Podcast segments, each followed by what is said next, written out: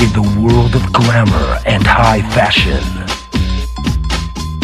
a new crime syndicate is taking over. Peekaboo. I watched this guy coming up through the Irish gangs, and now he's ruthless. He's infiltrated every aspect of my business. Their methods are brutal. Promise me if anything should happen to me, he'll take care of Chelsea. Gone. The one thing they didn't count on was an enemy who wouldn't back down. You know, these people, they steal, they murder, destroy people's lives, and get away with it. Kersey's no amateur. You've got a problem. Charles Bronson is back, I'm coming for you, O'Shea. and this time he's not leaving until his wish is their command. No judge, no jury, no appeal, and no deals. Let the cops take these guys down. Sometimes the law works. And sometimes it doesn't. It's showtime. His history. Where's the girl?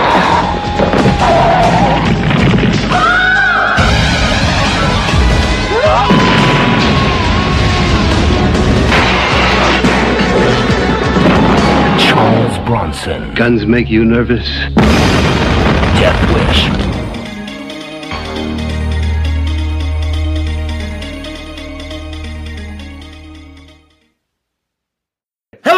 Everyone. Welcome to the Burt Reynolds and Charles Bronson podcast. I am your host, Scott White, and I am joined once again by my good friend, Mr. Sean Penalber. Say hello, everybody. Say hey, hey. Say Hey, hello, hey, everybody. hey, hey. How's it going, everybody? So Sean and I, and well, I, I, it's it's not Raul. How do you pronounce his name? I want to pronounce his name correctly. Rahul. Rahul. Sean, I, and Rahul did Death Wish 3 a couple of months ago. And I, I think we all agreed that that was the best movie ever made. Definitely out of all the death wishes, that is absolutely the best one. And I've already done Death Wish 4 on my channel. So now we're going to do Death Wish 5, The Face of Death. The final death wish uh, with Charles Bronson. Before we get were- into Death Wish 5, you said that you watched Death Wish 4 and didn't enjoy it. Just give us a little overview on your thoughts of Death Wish 4 before we get into Death Wish 5. Uh, so, uh, two things. I'll go through Death Wish 4, but I also want to talk about Paul Kersey and who he, he has become through all the movies before we get into Death Wish 5. Death Wish 4, I rewatched all of them yesterday on like four times speed. It only took me like an hour and a half to watch all, all four movies. The first time around when I watched Death Wish 4, it was just boring. Like I just couldn't get into it, and I kept like pausing it and then going back to it. Uh, but on four times speed, it wasn't as bad. I, okay, all right. Um, and so he gets in with the cartel or whoever they are, and essentially just like starts taking them out. Um, now I'm like I'm, I'm mixing them all together. Death Um, Wish 4 is when one cartel hires him to take out the other cartel. Yes, yes, yes, yes. And he just does it, and he uses a lot of weapons and a lot of kills in that one. Uh, not as many kills as Death Wish three, but almost. World War II doesn't have as many kills as Death Wish 3. Uh, And- so, uh, so you wanted to talk about the progression of Paul Kersey. Yeah. So uh, now we're on Death Wish five, and this is the finale of the Death Wish. And so I thought I'd, you know, give a little synopsis of who Paul Kersey was, and now who he is. And so uh, he started off as an architect. Um, he was in the medical corps in the Korean War as a CO, or as he says in multiple movies, a conscientious objector. His father was a hunter, and so he grew up with guns, but his father was killed by a gun, and so he never touched one again, even in the war, until Death Wish 1. And then in Death Wish 1, after his wife and daughter uh, are killed, his first weapon of choice was two rolls of quarters in a sock, Yeah. which he doesn't end up using. He just puts them in the sock. And then he gets an 1842 percussion pistol, a hogleg Colt, a 32 Colt Police Positive, and that's his first murder weapon. And that's what he uses throughout the rest of the movie. And he kills 10 people in Death Wish 1. In Death Wish 2, the weapons he uses are a Beretta 84, a Colt Model 1903 pocket hammerless, and also he uses electricity to kill somebody. The kill count in 12 uh, is 12 in Death Wish 2. In Death Wish 3, uh, he's got a Colt Cobra, a 475 uh, Magnum, which is his main weapon, the giant gun. Uh, he kills someone with a car in this one. Uh, he's got a Browning M1919 machine gun, which he kills a lot of people with. He sets up a booby trap with a knife on it, which stabs some guy in the head. And he also uses an anti tank weapon against the ultimate boss. Uh, the kill count in that movie was 51. And in Death Wish 4, uh, he's got the most weapons. He uses a Walther PPK, a tire iron, a wine bottle time bomb, a MAC 10, he uses his fist to beat up a guy and then defenestrates him. Uh, he's got a micro Uzi, a Walther PP, a Ruger Mini 14, an M203 grenade launcher, and an M16. And in Death Wish 4, he kills 35 people. And in all that time, across four movies, he's dealt with a dead wife, a dead daughter, a dead maid, a dead war buddy, a dead love interest, a dead girlfriend's daughter, and several dead acquaintances and he was left by a fiance. And now we're at Death Wish 5. And now we're at Death Wish 5, which is not a Cannon movie. Death Wish 2 through 4 were all Cannon movies. Well, why do you say that? No, the. Oh, oh, well, Cannon with the producers. I'm thinking The- the of canon, like uh, the connections of movies, and is this canon or not? No, yes, this is canon, but the, the Cannon movie, Golan, Golan and Globus, this is definitely canon in the Death Wish. All the Death Wish movies are connected. Yes, yes, yes. Okay. the time gets a little wobbly. They play with the the timeline a little bit through all these. I don't know Go how ahead. much time passed between Death Wish three, four, and five. Because I think from three to four it was like ten years, but I don't know about four and five. They they never discussed that, Well, Charles Bronson in real life was 73 when this movie was made. which is crazy. Because really, he doesn't look seventy three. He does to put it in perspective, and I don't mean to get a downer here, but we just lost the great actor William Hurt, and he died at 71. So here's Charles Bronson two years past that doing an action movie and doing pretty well in the action movie, I must say.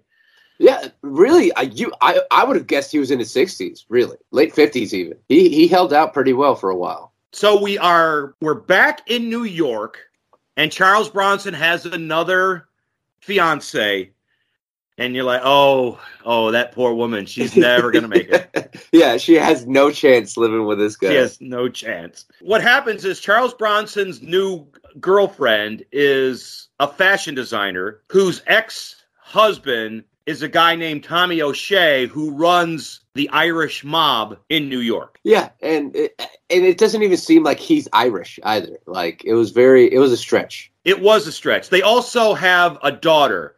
The fashion designer and Tommy O'Shea, they have a daughter.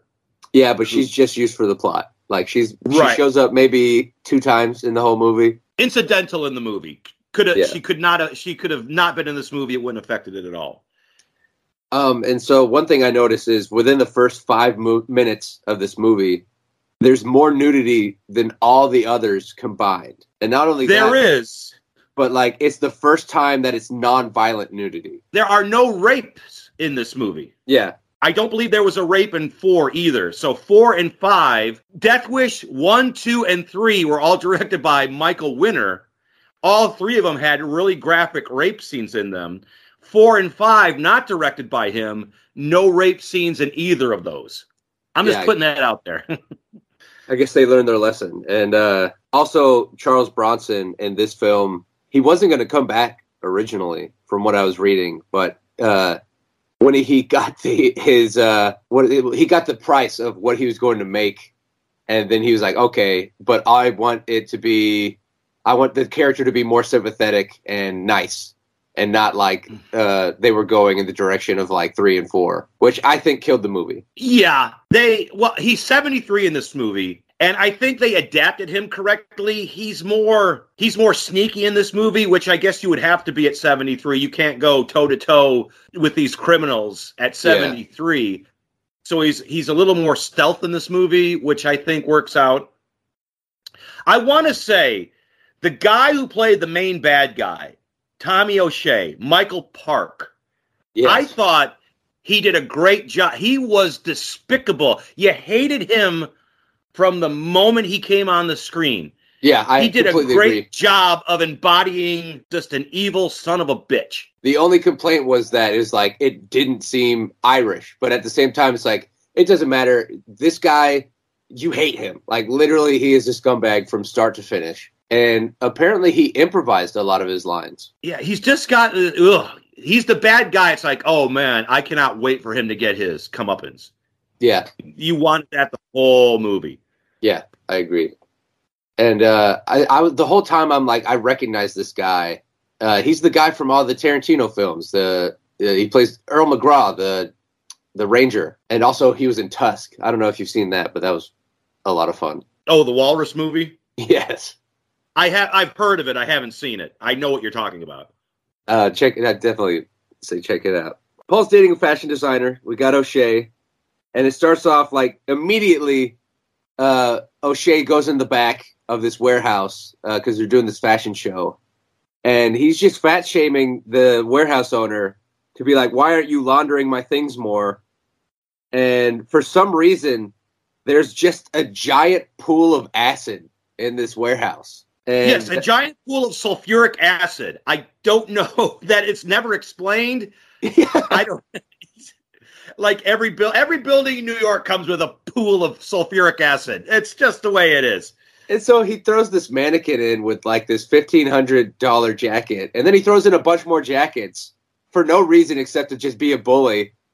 Uh, and it's just like, why this is this has to go against like OSHA laws. Like, there's no there's no reason why there's this giant pool of acid in this fashion warehouse, but it is foreshadowing. The big guy, he's supposed to be laundering Tommy's money, and the problem is they're moving more money than merchandise. So that's why they're destroying the merchandise. And he's like, "Yeah, And- forget your merchandise, just launder my money." Uh, Tommy is there with his two thugs.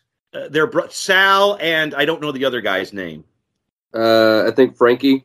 Sal and Frankie. You're right. Sal and Frankie. And Tommy O'Shea is not Irish. Tommy and Frankie make up for it for being overly Italian Yeah, in this movie. Yeah, it- he might not be Irish, but Tommy and hey, what are you talking about? Hey, I'm I'm disappointed in you. What the fuck is going on? So they make up for it for being doubly Italian. and Tommy O'Shea was supposed to be Italian, but when they gave the part to Michael Parks, they were like, "Yeah, this isn't going to work," and so they're just like, "Let's make it Irish." At least they had the self awareness to know that it wouldn't work. I didn't try to give him an Italian accent and make him make him go Italian. So right after this scene is when like Paul really has his first like talking lines, and to me, I don't know if it's just me, but it seems that Paul uh, that Charles Bronson's voice went up a register in this movie. Like it just seems higher. What is this? Tommy, Is this him? You got a problem?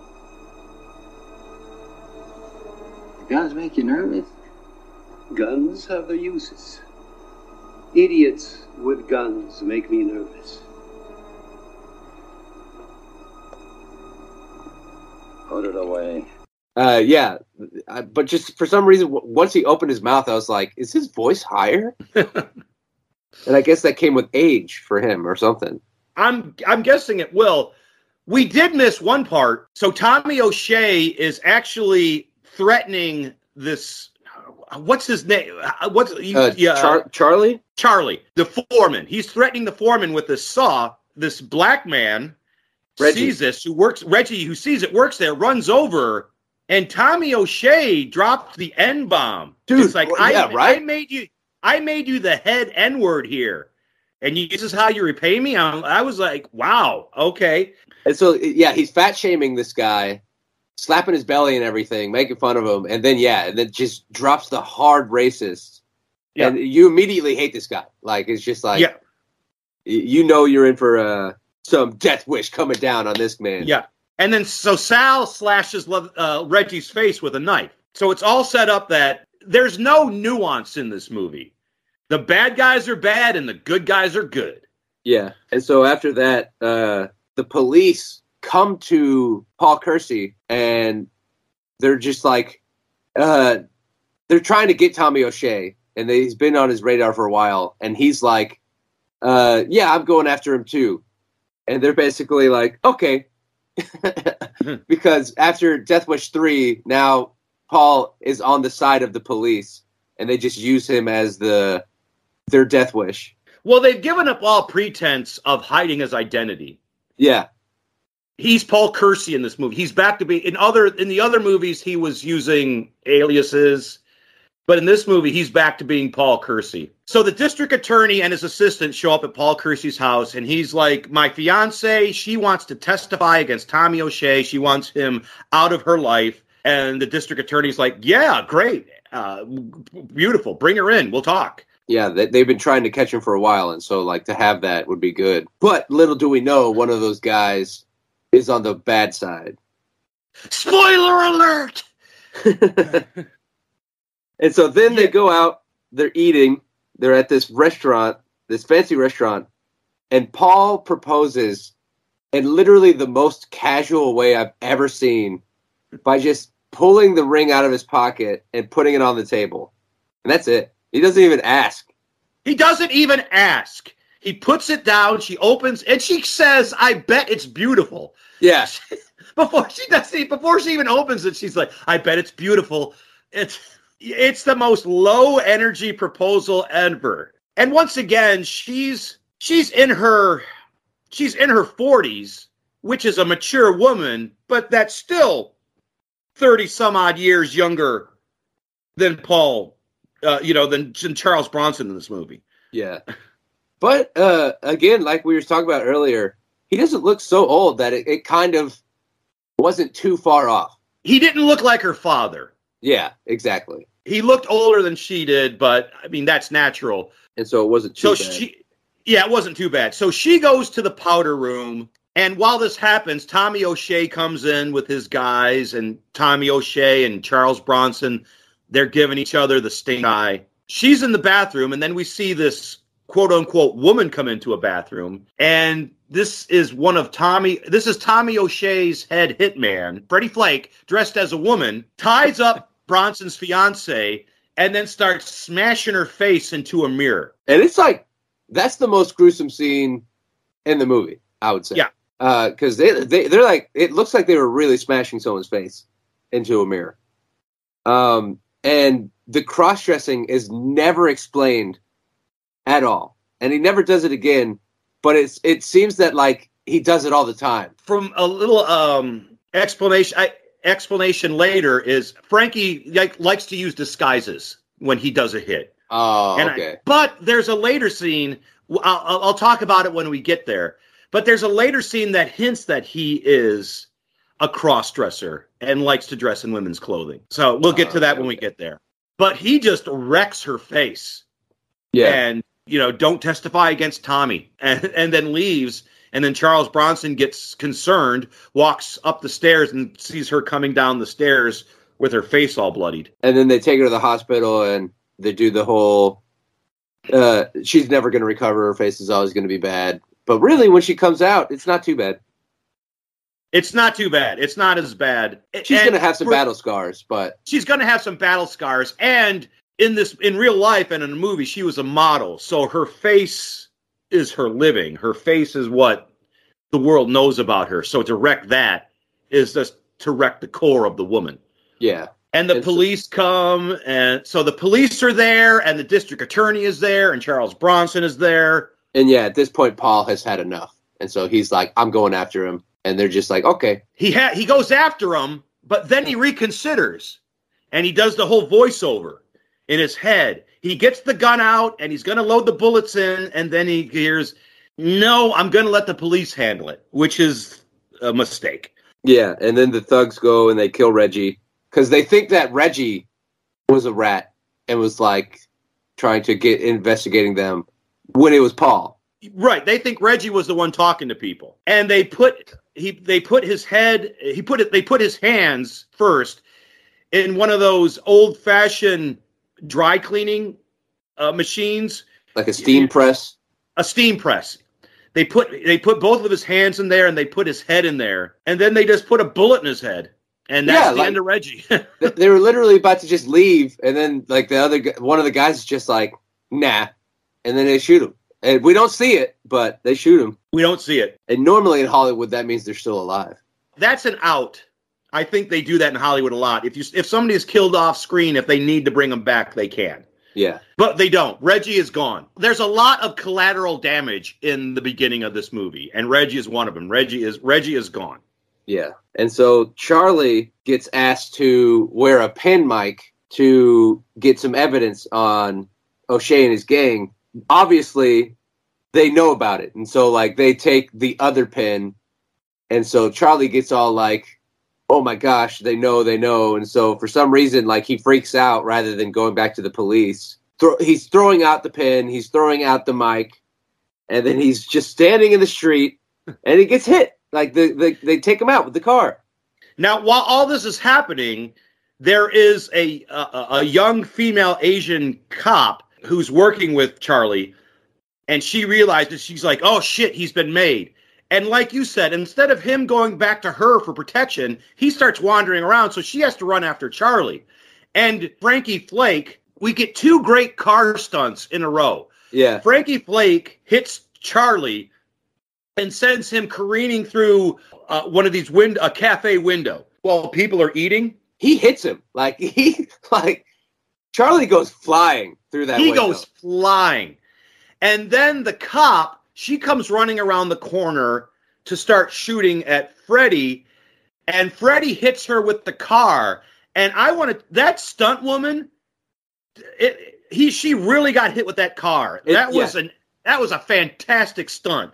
But uh, whoever whoever that stunt woman was, God bless her because she pulled that stunt off perfectly. She took, I think she took like eight shots at that car and didn't get anything, Yeah. and she got hit. So now we're back at the hospital. Charlie is once again, Charlie is dead, and the cop, she's dead. Charles Bronson starts talking to the head cop. Well, how is she? She's gone. What the hell are you doing there anyway? You're not thinking of going back to your old ways, are you? Is that such a bad idea? Let the cops take these guys down. You know, sometimes the law works. And sometimes it doesn't. You know, these people, they steal, they murder, destroy people's lives, and get away with it. They have alibis, money, lawyers, power. They have everything. Tell me something. How long have you been trying to take these guys down? 16 years. But these guys are pros. It's, it's not like some gang of doped out muggers. 16 years. Oh, it's a long time to be failing. What you said makes sense now because Charles Bronson is really ambivalent at the beginning. He wants to go back to his ways, but he's like, "No, no, I'm gonna, I'm gonna wait it out. I'm gonna let the cops take care of it. I'm gonna let them do their job." Which is all a detriment to him and his family and the people that he loves. If only Paul. and so they take Olivia home. Yep. They unwrap her.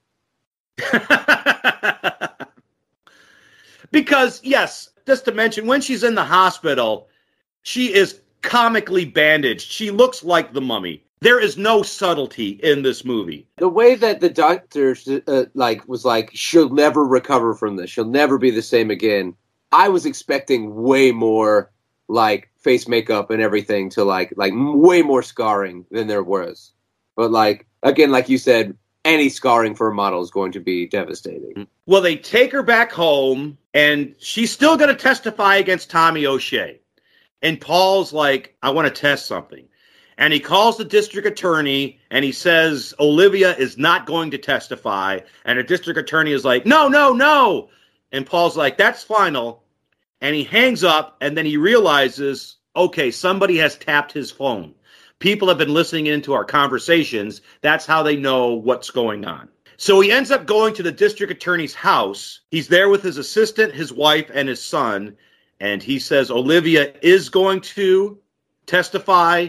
And the district attorney's like, send some people over to protect her. As you said before, one of these people is either the district attorney or his assistant. One of these people are dirty. Yes, the lieutenant guy, Hector Yeah. Vasquez. Yes, the district attorney's assistant is dirty because Charles Bronson gets back to his her his house or her his her house. Uh, one of them. What he gets back to a house, and then the the police show up, and it's Freddie Flake again. And it's so so Charles Bronson looks out the peephole, and Freddie Flake he looks like he's dressed in a suit, his hair is combed, he looks like an F, he looks like an FBI agent.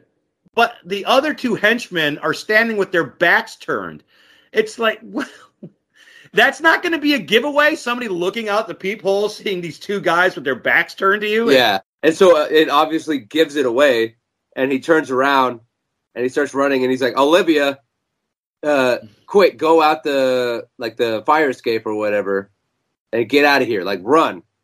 Yeah. And then one of the like heaviest firefights happens, and Paul somehow just like runs out of all of it. At 73 years old, he just can dodge all of these bullets. Like, Well, let's just it's not it's not Charles Bronson. This is obviously a stuntman doing this. yes, yes. Because you can clearly see that there's a wig on his head, but his arms are constantly covering his face the way he's running. And I know Charles Bronson couldn't do that, but it was just like so this is obviously a stunt double dodging machine gun fire, which I thought that I thought that was kind of hilarious. Yeah, it, it- like i- in real life, you no way you're escaping this machine gun fire. Like, In real life, he's dead in the doorway. yeah, but he's dodging the bullets and olivia has a secret passageway in her house because he, he goes behind these secret doors and comes out in another part of the house and out through a skylight onto the roof. Unfortunately, uh, the other guys are not. Freddy is not far behind her, and he shoots her, and she falls off the roof, and that's the end of Olivia. Oli- another one another one bites the dust Another fiance gone, and that's like three. That's three wives, uh, plus a girlfriend. wife in number one killed fiance in number two left him girlfriend in number three killed fiance in number four killed fiance in number five killed He just can't get a break. he can't get a break. And Charles Bronson's emotional acting has not improved. I think he's a good actor, but he doesn't really emote because the, the way the the scene it's I, I thought it was filmed pretty well is Olivia falls and she hits the cement outside a glass door where Bronson is standing. So he actually sees her body hit the cement. And he walks out and he is somewhat concerned that she's dead. And then they start shooting at him again, and he and at 73, he jumps off the side of a uh, he jumps off the side of a building and lands in a pile of garbage and is Con- fine. Conveniently placed garbage. Conveniently. Because I mean, like they live in this like rich house, and there's just this pile of garbage outside. Yeah, this is this is a high end neighborhood, and it's and this this house is next to a, a garbage dump apparently. And a couple of things. It's like one, the guy's seventy three, so I don't think he could land. You know, landing on garbage, he's still gonna shatter a hip or something. But two, garbage isn't saw. There's metal cans, there's glass, there's a whole bunch of stuff in garbage that if you fell on would mess you up. They were throwing out uh, stale muffins. It's it's stale muffin and pillow day at the garbage dump. He'll be fine. And what I loved is like both of them when they fell did the classic like we are falling onto one of those giant airbag things. Like they did the flip onto their They back. did the flip. They did the arm. They did the arm flailing and the flip. They both did that. Yeah. and so it, it, it was just classic. That that kind of took me out. But right when he hits the garbage, the police show up and they're just like help him up. They're just like, "Oh, you you all right, buddy?" And they don't even like go inside. You know, like they're just like, Let, "Let's get you let's get you you know cleaned up." Well, they don't even know who he is. He Yeah. should be the bad guy. They just Yeah. hey, oh, it's like this guy. There's just been a major gunfight, and there's this guy lying in the garbage. How about questioning him? So after that, O'Shea gets custody of. Oh man, uh, like they're interviewing him uh, because his wife is dead now, and they're like, "What are you gonna do?" And he's like, "I, I think I'm just gonna go play some golf." Yeah, I need a vacation. My life's a my life's a fucking soap opera. And so he gets custody of the daughter. Paul comes in to like the house, like the guy's house. And out of five movies, this is the first time Paul Kersey gets knocked out. They knock him out because Tommy O'Shea wants his. He doesn't love his daughter. With him, it's just principle. With him, she's just property. Yeah. She's my property. I don't want any. I don't love her. I don't even want her around. It's just the idea of somebody else having her that drives it drives him crazy. I guess she would have gone to Paul Kersey, even though they're only engaged, you know, and so like he was the ex-husband. So uh, yeah, I guess it is his daughter.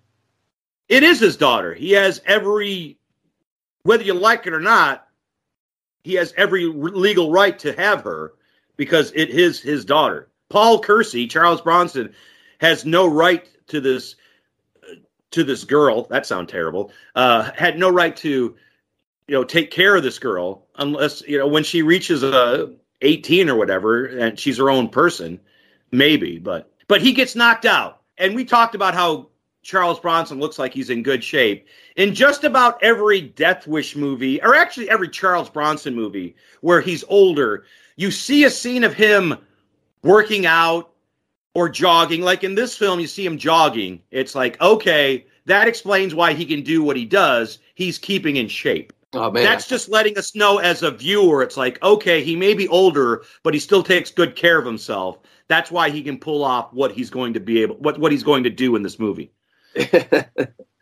they gotta explain at least something. He Say has it. had enough, He has had enough. and so uh, now he's going after the family. yeah, and th- we get his first kill shortly after, and not even with a gun. And so he goes after Chicky Piccone, and he puts cyanide in like the sugar and puts it on the guy's cannoli. Yes, so it's a it's a sta- it's Sal and Chicky are Tommy O'Shea's two main uh, henchmen, and they're brothers. Yeah, and yeah. it's set it's set up that Chicky likes junk food. He's eating he's eating suckers all through. He likes he likes junk food. He likes sweets. That's set up through the entire movie. yeah. He's like always And got they- a sucker in his mouth. Always got a sucker. And the cafe that they're at is run by his sister and his mother. So this is like really Italian. So he goes into the cafe. Bronson is there, and Bronson surreptitiously puts cyanide on his cannolis. as Chicky is dying, like the mom is freaking out. She she she's like, "What? What's the matter? What's the matter?" And then she runs outside. She's like, "Someone help! Someone help!"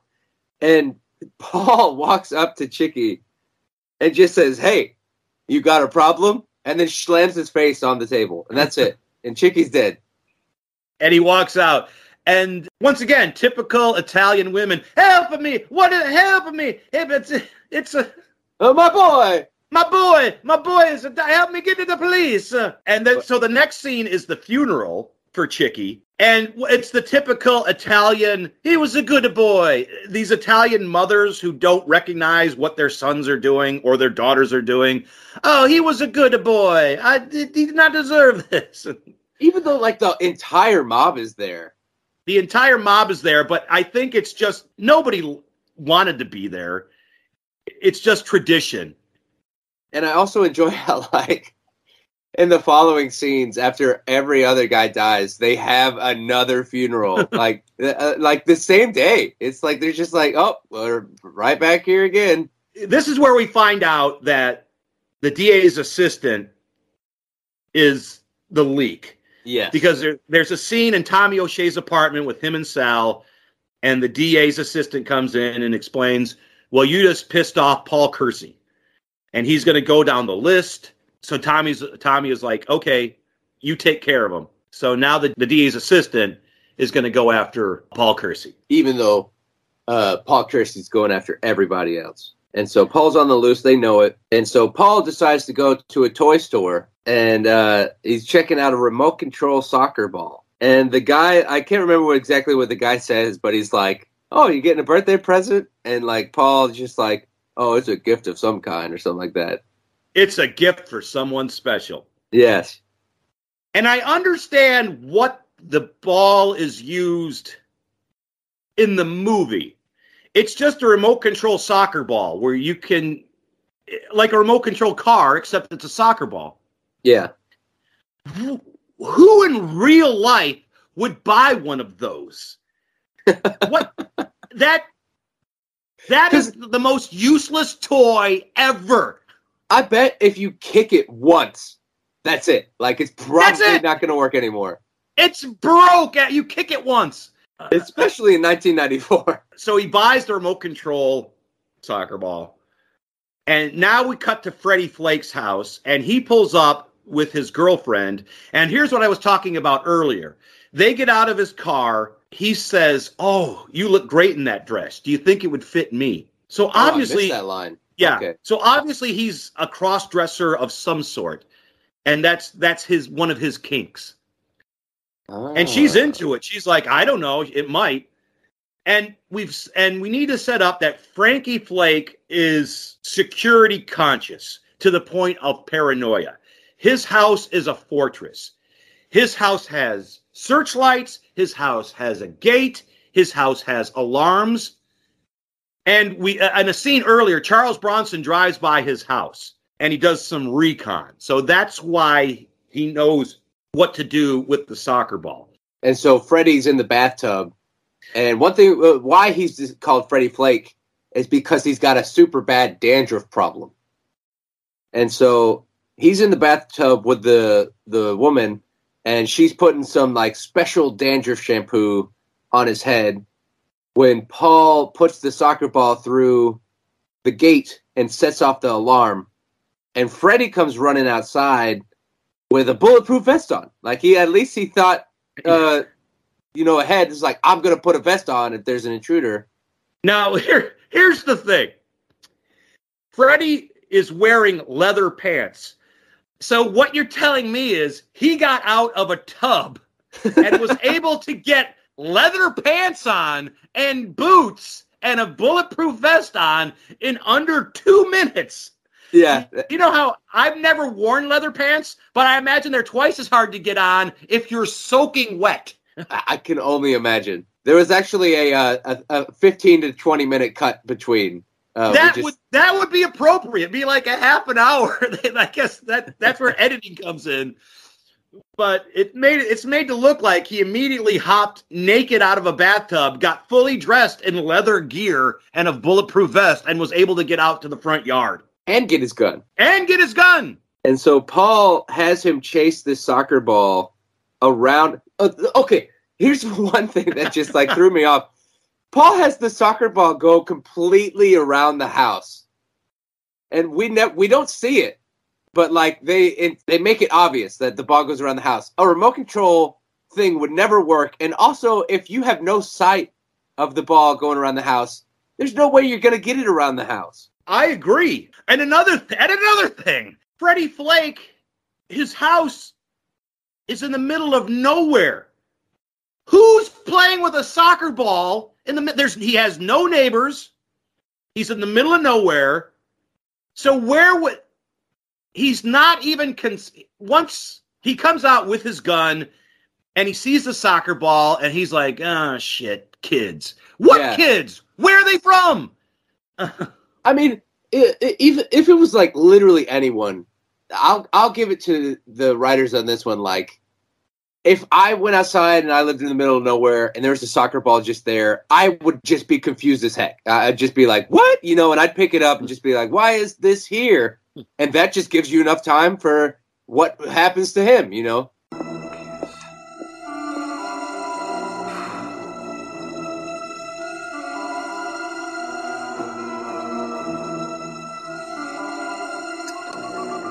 Freddie. I'm gonna take care of your dandruff problem for you.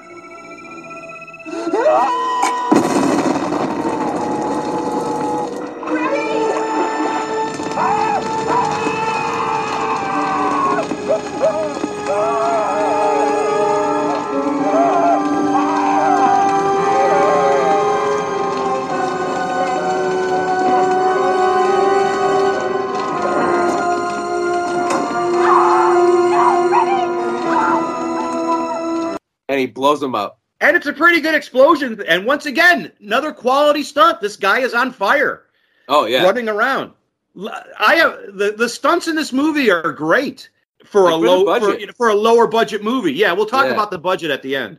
And she comes running out and she's screaming, But Paul and is then, and then like you said, another funeral. And in this one, I think it's this one when the kid runs in and yes, they, they all point the guns at him.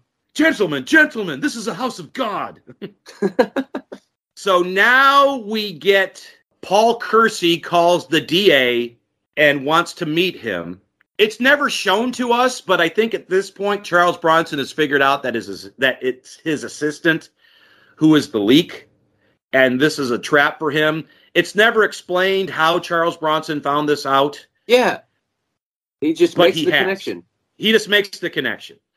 So he calls the DA, meet me at my house at this uh, allotted time. The DA's assistant shows up, and he's like, I didn't think it would be this easy, Kersey. And Kersey just shoots him because the guy's an idiot and doesn't shoot him in the back of the head when he has a chance. Yeah. He's just neither did I. Yeah. Bam. And like he's just sitting in like a kid's room, I think he's sitting in her daughter's room. the daughter's room. But Yes. why? Like out of all I the don't places. know. I don't know. I don't know. Oh, maybe he's like uh sad that she's been kidnapped or whatever, and Yes. so he's like He's reminiscing. Yeah. Well, then the DA comes in and he basically says, "You know what? I'm done trying to, I'm done trying to catch this guy. You, you finish what you started." Basically, what he's t- what he tells Charles Bronson. And in my notes, I just write stuff happens, and Paul goes to the warehouse. Right. Uh, Paul dumps the informant's body. Now it's just Tommy O'Shea and Sal. Pretty much everybody else is dead. Oh, at this point, that's when they're at the funeral for uh, Freddie Flakes, and the boy runs in, and he's got this note, and the note leads them to Vasquez's body in a box. You are correct. Yes, that's what happens. And so the bo- the body comes out, uh, and they're all like, "Oh shit, they got him," you know. And the other, the, uh, what's his face with the heart pills takes more pills because he's about to have a heart attack. And Tommy O'Shea says something snarky like he always does. And then they go to the warehouse, and this is when shit gets real. this is when shit gets real. So what happens is she, they're using his ex fiance's daughter as bait to lure him into the warehouse, which I don't know why they needed her as bait because he's coming after them regardless. Yeah, So they've hired three henchmen. They've hired these this three henchmen off the street.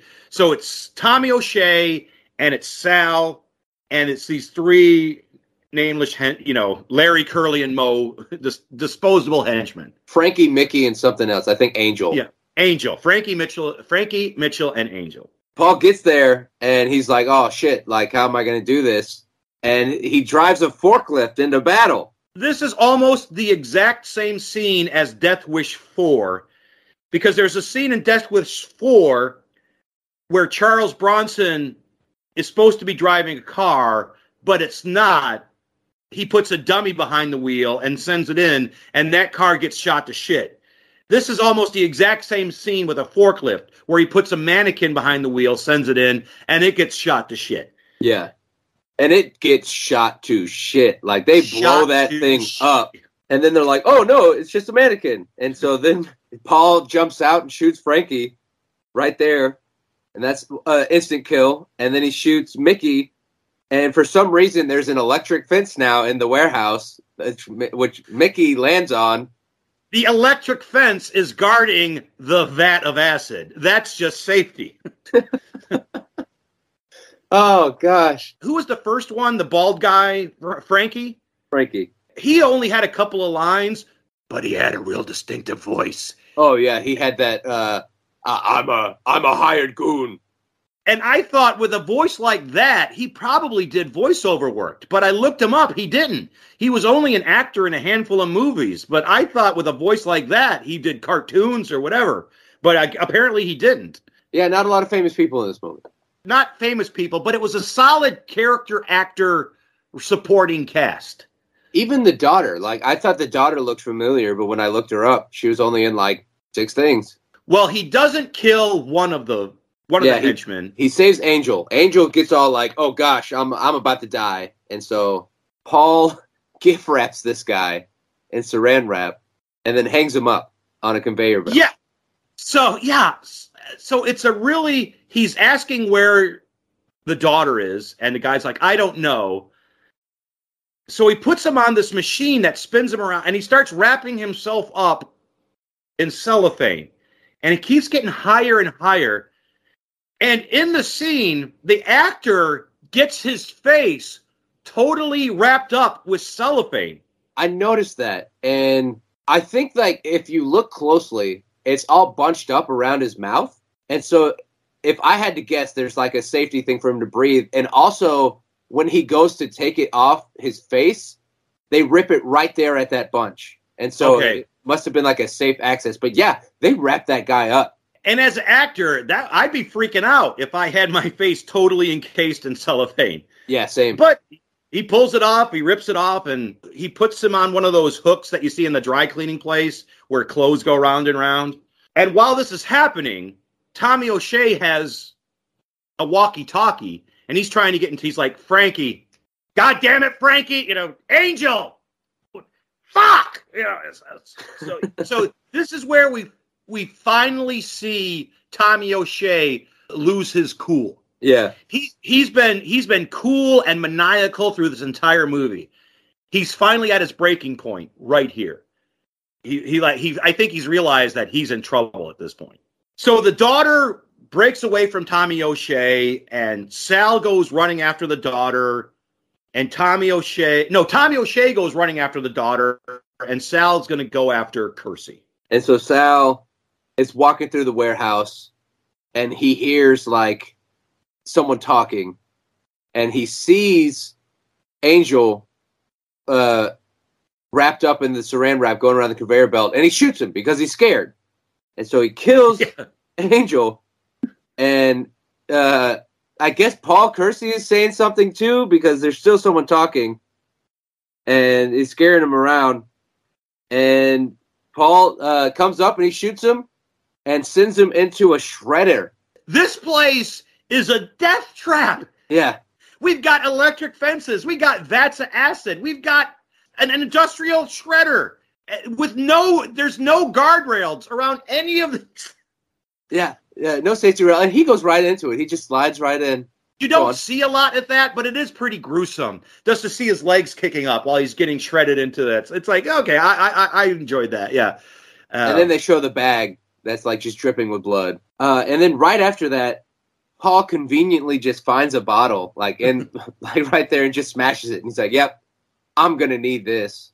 Well, Tommy O'Shea is chasing his daughter, and Charles Bronson trips him, and he loses his gun. He shoves the bottle into Tommy O'Shea's face, since he, you know, since he wrecked the face of his fiance. Yeah, He's going to do this. He does the same with him. I'll give this for Tommy O'Shea. He's scared, but he's he's false begging for his life.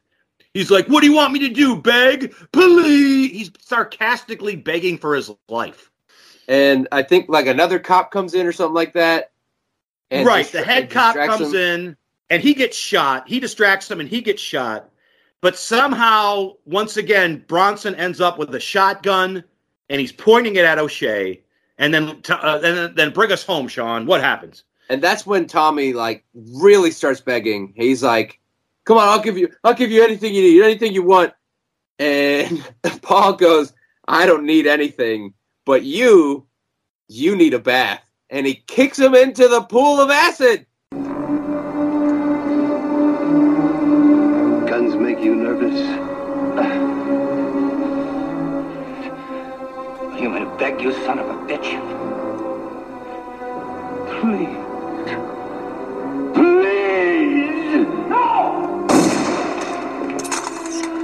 Come back,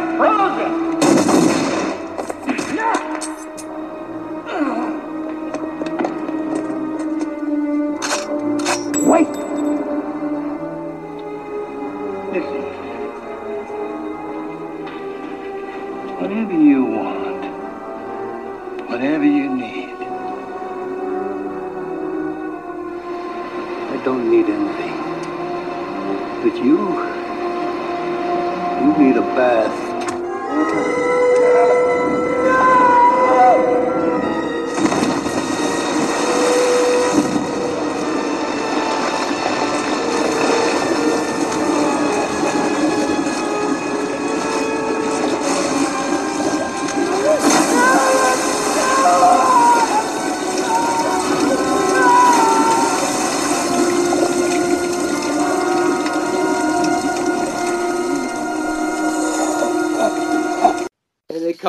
Full circle. And he dies, and the cops like, uh, "Get out of here, Kersey! I'll, I'll, I'll, I'll handle things." Just like the last few movies, yeah, the cop is just like, oh yeah, get get out of here. You you go on. And the last line of the movie is, "Hey Lieutenant, if you need any help, give me a call." Credits. Da da da da da da da da da da da da. And in this movie, Paul Kersey only killed seven people. Yes, it is a softer, gentler Paul Kersey in Death Wish Five. After five movies, that's a total kill count for Paul Kersey, a man who once called himself a conscientious objector. A total of 115 people. He, uh, Jason Voorhees, got nothing on Paul Kersey, Yeah, right? Uh, maybe like a tenth of that. and that was Death Wish Five. Overall thought, Sean? Death Wish Five. You know, uh, when I saw the rating of like four point whatever, and then also I think on like Rotten Tomatoes it has like a rating of zero. Uh, I thought it was going to be like absolutely terrible, uh, but it wasn't. It wasn't as bad as uh, I, I, I. It wasn't terrible, but no, it wasn't good. No, I, I find it enjoy. It's not a good movie, but it's an enjoyable movie. Yeah, uh, as it's an enjoyable Death Wish movie. Am I? Do I have any incentive to ever watch it again? Not likely. Every once in a while, I'll do a Death Wish marathon, and I'll That- watch all of them. If I do a Death Wish marathon, then yeah. But most overall, probably not. I'll probably like, if anything, like watch the third one with some friends or something. um. So apparently, there's an alternate ending to this. And, oh, uh, uh, go ahead. Yes, go ahead. So in the original draft, uh, Tommy O'Shea, um, are he's they're in a shootout. He's in a shootout with Kersey, and he Kersey shoots the ceiling, which is was a glass ceiling, and the glass comes down and cuts up O'Shea's face and everything, and then Kersey just shoots him in the chest. But that's pretty boring. Yeah, this is a much better ending. You need a bat. And if you look on IMDb, this when you go like uh, trivia, this has like 46. So if you want to learn more about this movie, go to IMDb. It's got a lot of facts about this movie on there. For you know, for a low budget 90s Death Wish 5 movie, it's got a ton of stuff about it. Oh, I should have gone through those. Additionally, the original idea for this movie was to have Paul Kersey battling terrorists on Alcatraz Island. Do you think that would have been better or worse? I think it would have been schlockier. I think it would have been better in a bad way. I think Yeah. that would have been to- total, total schlock, which which has its purpose. And, And- I think at one point, I think the next movie was supposed to be a woman was supposed to take over. Yeah, someone was going to take over for him, and that just never fell through. Though they did make Well, this movie was a was a this movie was a total flop. The budget was like ten million dollars, and five million of that was Bronson's salary. So half the movie's budget was Bronson's salary. which is crazy. And I read that a re- one of the reasons why this failed so hard was that when the VHSs came out, there was like an earthquake that ruined like a bunch of the movies, and so when they're when they were getting sold, they just had a bunch of broken movies, and people were just really mad about it. Oh, really? Isn't that crazy? Like That's weird. That's yeah. How could yeah, an earthquake? Because uh, Death Wish Four did really, really well in the rentals. That's why they made this one. It didn't do well at the movie theater, but Death Wish Four did did very well in in VHS rentals. But it was not the last Death Wish. They made uh, one with Kevin Bacon based off of the books, and then they made another one with Bruce Willis later on. I think there was a sequel to Death Wish, the book, and that's the one that stars Kevin Bacon. Death Death Sentence. Death Sentence, and yes, they remade it with Bruce Willis uh, Death Wish and talk. So talk about that. That movie came out right when we had the mass school shooting. So that oh, the movie, Bruce, the Bruce Willis the, one, the Bruce Willis one came out when there was that mass school shooting. So Oh, that geez. that hindered that movie. Nobody wanted to see a movie about revenge gunfire when we just had that real life tragedy. Oh, it was by Eli Roth. I didn't know that. I'll check it out. Um, one thing that when I was going through all the movies that I didn't notice the first time was Herbie Hancock did the mu- the music for the first one, and Jimmy Page did the music for the second, third one. Yeah, I've got the Death Wish 2 soundtrack. Oh Yeah. wow, really? Yeah. Wow. Yeah. A lot of synthetic. Wow. That was one thing. Yeah, the music was pretty bland in this movie. Not a focus at all. Uh, probably because all the budget went to Paul. All the budget went to Bronson. Um, if there was a sequel, uh, do you have any ideas what it would be about? I think it was going to be the daughter of Bronson just taking up his mantle and just go, you know, I, I I may be remembering this wrong, but I think the movie starts off where where Bronson is killed and then his daughter goes after the people who killed him. I think. I don't quote me on that. But I I, I can only that, imagine. I think that was the gist of the movie. I can only imagine like if they had done that, and then there's just like three more after that of just like Death Wish six, seven, eight with the daughter. This whole like Death Wish world.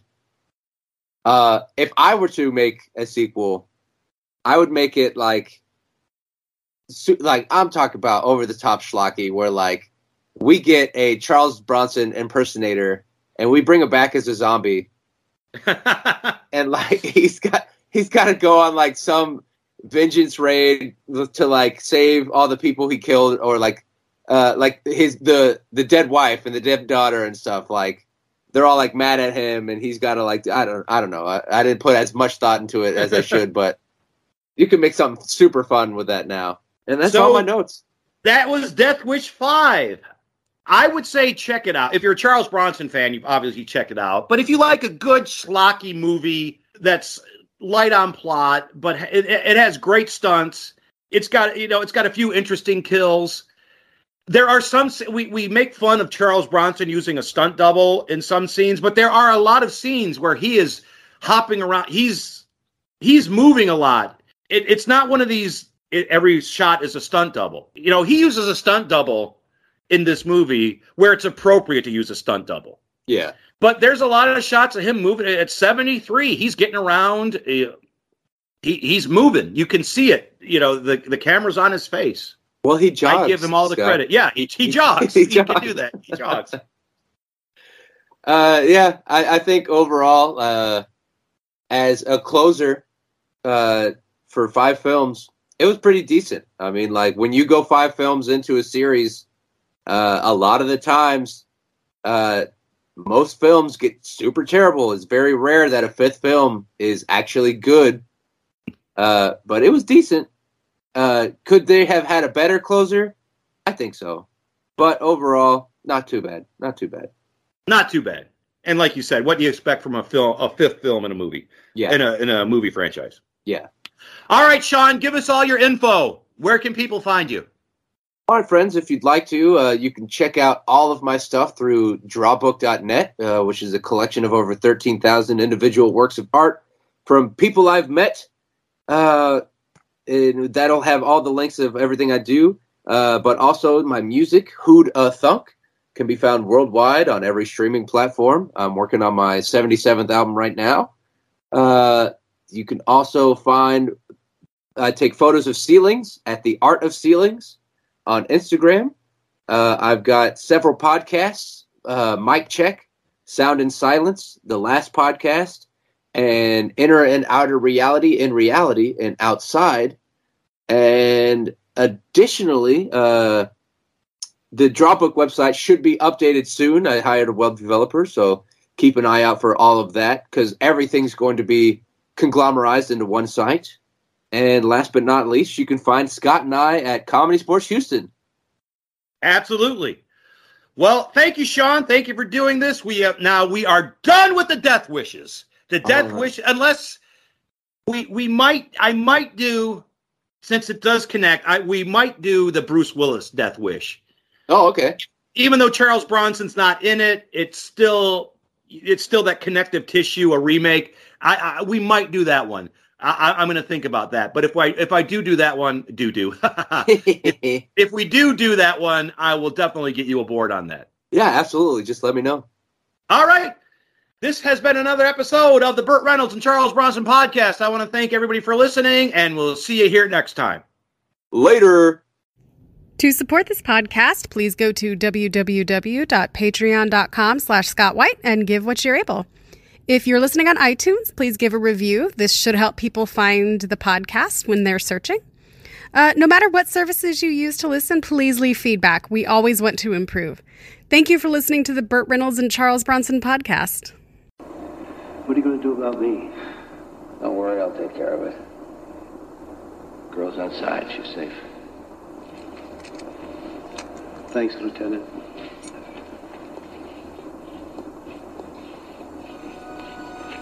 Hey, Lieutenant, if you need any help, give me a call.